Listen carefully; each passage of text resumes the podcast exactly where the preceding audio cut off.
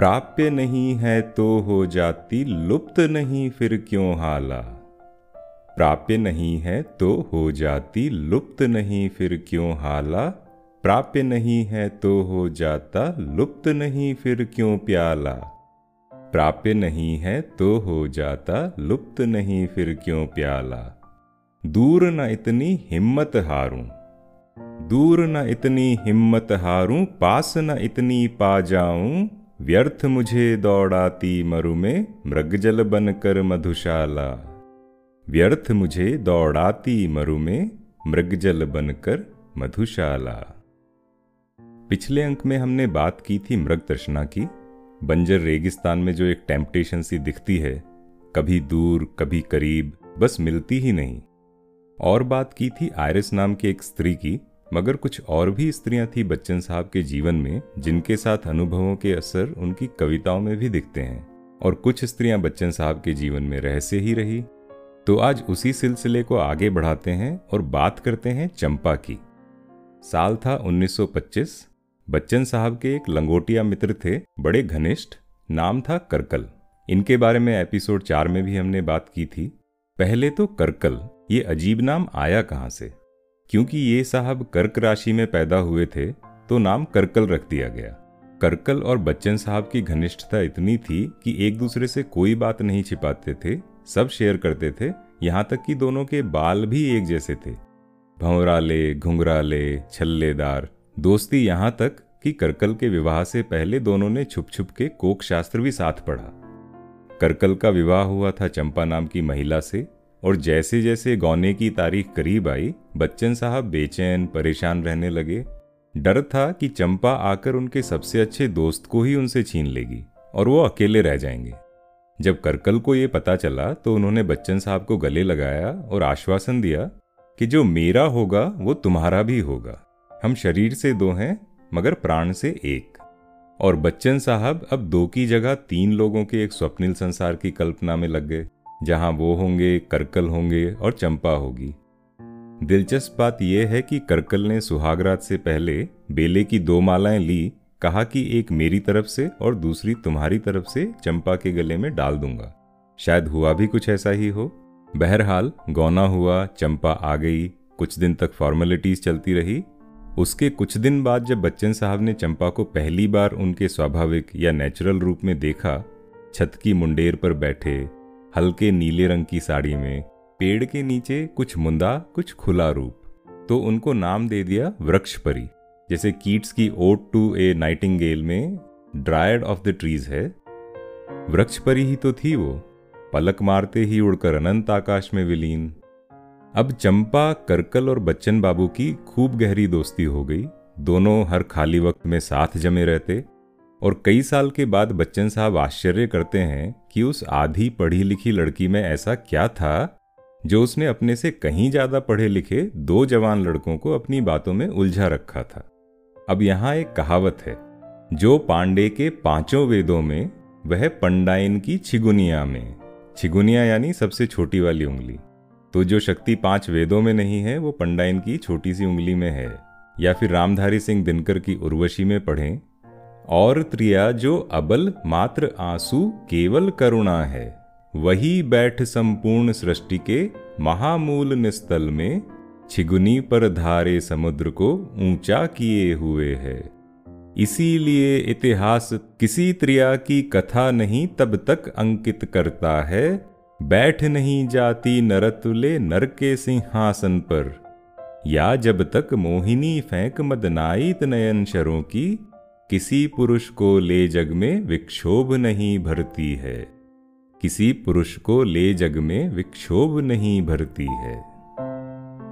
और एक साधारण सी नारी नारी तो खैर कभी साधारण होती ही नहीं, लेकिन वो किसी को भी कैसे नाच नचा सकती है, इसके बारे में रसखान का बड़ा एक सुंदर सा सवैया है।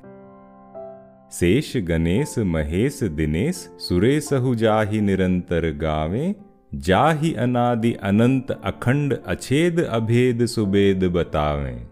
जाहि अनादि अनंत अखंड अछेद अभेद सुबेद बतावें।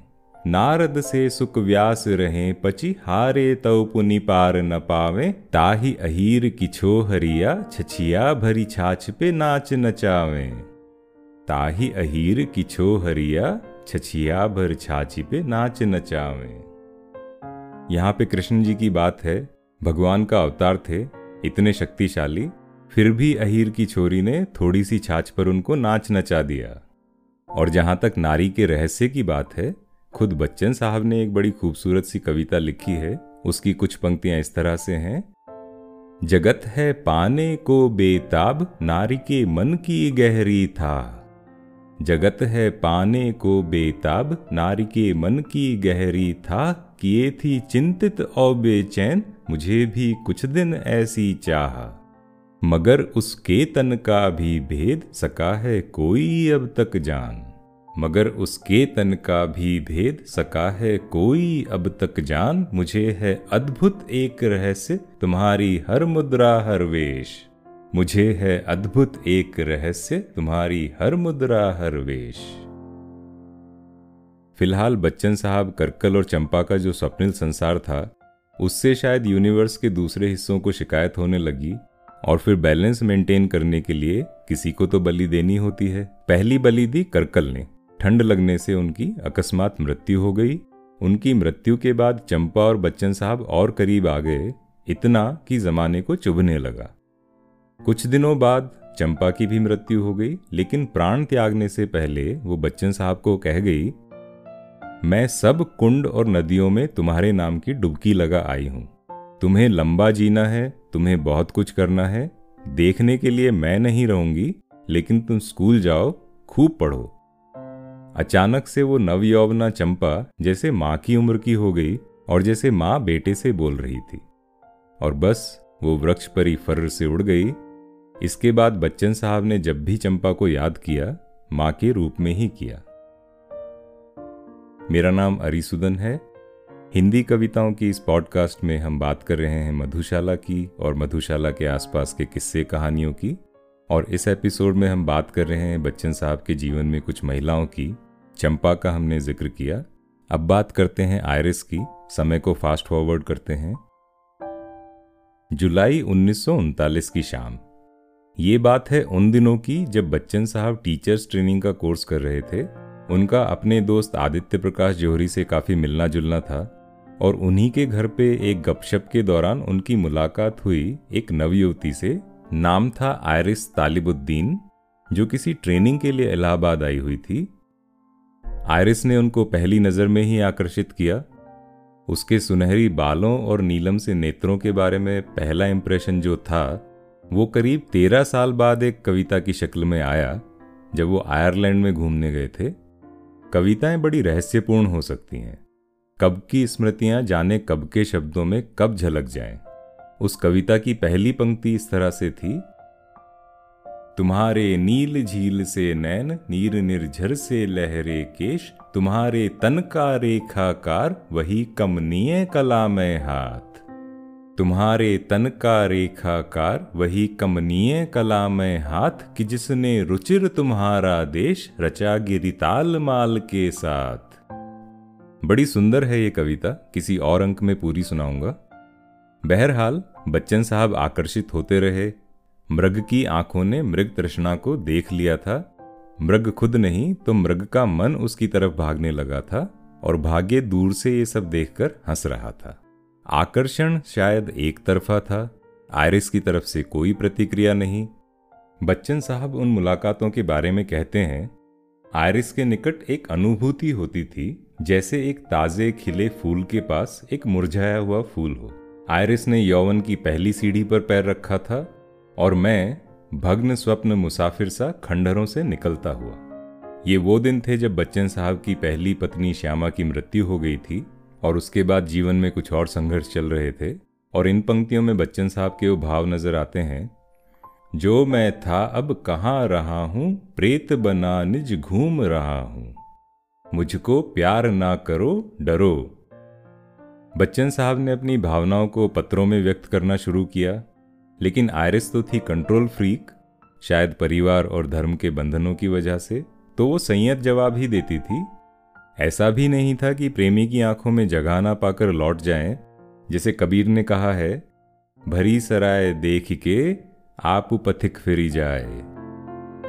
बच्चन जी को लगा कि आयरिस क्रिश्चियन है और उनका नॉन क्रिश्चियन होना वो समस्या है। इस चक्कर में बच्चन जी एक वक्त पर अपना धर्म परिवर्तन करने तक को तैयार हो गए थे। तू जिसे लेने चला था भूल कर अस्तित्व अपना तू जिसे लेने चला था भूल कर अपनत्व अपना। धर्म परिवर्तन की बात से उनके पिता को भी सदमा लगा था। खैर, आयरिस ने दूरी बनाए रखी और एक वक्त आने पर बच्चन जी ने भी उम्मीद छोड़ दी। आयरिस ये कहती गई, फिर भी मैं तुम्हारी कविताओं को समझना चाहूँगी। हिंदी सीख रही हूँ और हम अच्छे मित्र बने रहेंगे। शायद इसी को शास्त्रों में फ्रेंड जोन करना कहा गया है। मिले न पर ललचा ललचा क्यों आकुल करती है हाला? मिले न पर तरसा तरसा कर क्यों तड़पाता है प्याला? मिले न पर तरसा तरसा कर क्यों तड़पाता है प्याला? हाय नियत की विषम लेखनी मस्तक पर यह खोद गई। दूर रहेगी मधु की धारा, पास रहेगी मधुशाला। हाय नियति की विषम लेखनी मस्तक पर यह खोद गई। दूर रहेगी मधु की धारा, पास रहेगी मधुशाला। मृग तृष्णाएँ या माया अपना मोहजाल इतनी आसानी से कहाँ तोड़ने देती हैं? मृग तृष्णा किसी से दूर जाती है, किसी के पास आती है, मगर पास रहकर भी दूर, शायद इसीलिए और बेचैन करने वाली। आयरिस के साथ भी शायद ऐसा ही था। उसका प्रेम जल की धारा नहीं, केवल मृग तृष्णा, मृग भ्रम ही रहा। मगर प्रेमी, जो अपनी आवाज़ की प्रतिध्वनि का इंतज़ार कर रहा हो, उसका क्या कीजिए? इसलिए खड़ा रहा कि तुम मुझे पुकार लो। मगर ये तो होना नहीं था। ये मनुहारी बेकार ही थी, क्योंकि आयरिस तो उनके लिए बनी ही नहीं थी। और जब उनकी प्रतिध्वनि ही तुम्हारे बोल से आती नहीं है तो मुझे यह जान लेना चाहिए था हो रही गलती कहीं है। तो मुझे ये जान लेना चाहिए था हो रही गलती कहीं है। घाटियाँ आवाज़ पर आवाज़ देती, और गलियाँ मौन रहती। चल अभागे मन, कहीं अब और मैं तुझको रमाऊं। चल अभागे मन, कहीं अब और मैं तुझको रमाऊं। और कुछ सालों बाद बच्चन साहब का मन कहीं और रमा भी। वो कैसे हुआ, वो भी एक दिलचस्प किस्सा है। किसी और अंक में उसकी भी बात करेंगे। फ़िलहाल यहीं विराम लेते हैं। अपना फीडबैक और अपने विचार अवश्य देते रहें। कोई भी कमी लगती है तो पक्का बताएँ। और आप मुझसे जुड़ सकते हैं इंस्टाग्राम फेसबुक यूट्यूब जहाँ जी चाहे। सबके लिंक यहीं पॉडकास्ट के नोट्स में हैं। तो फिर मिलते हैं अगले अंक में। तब तक मुस्कुराते रहें। गुनगुनाते रहें चाय कॉफ़ी पीते रहें और सुरक्षित रहें।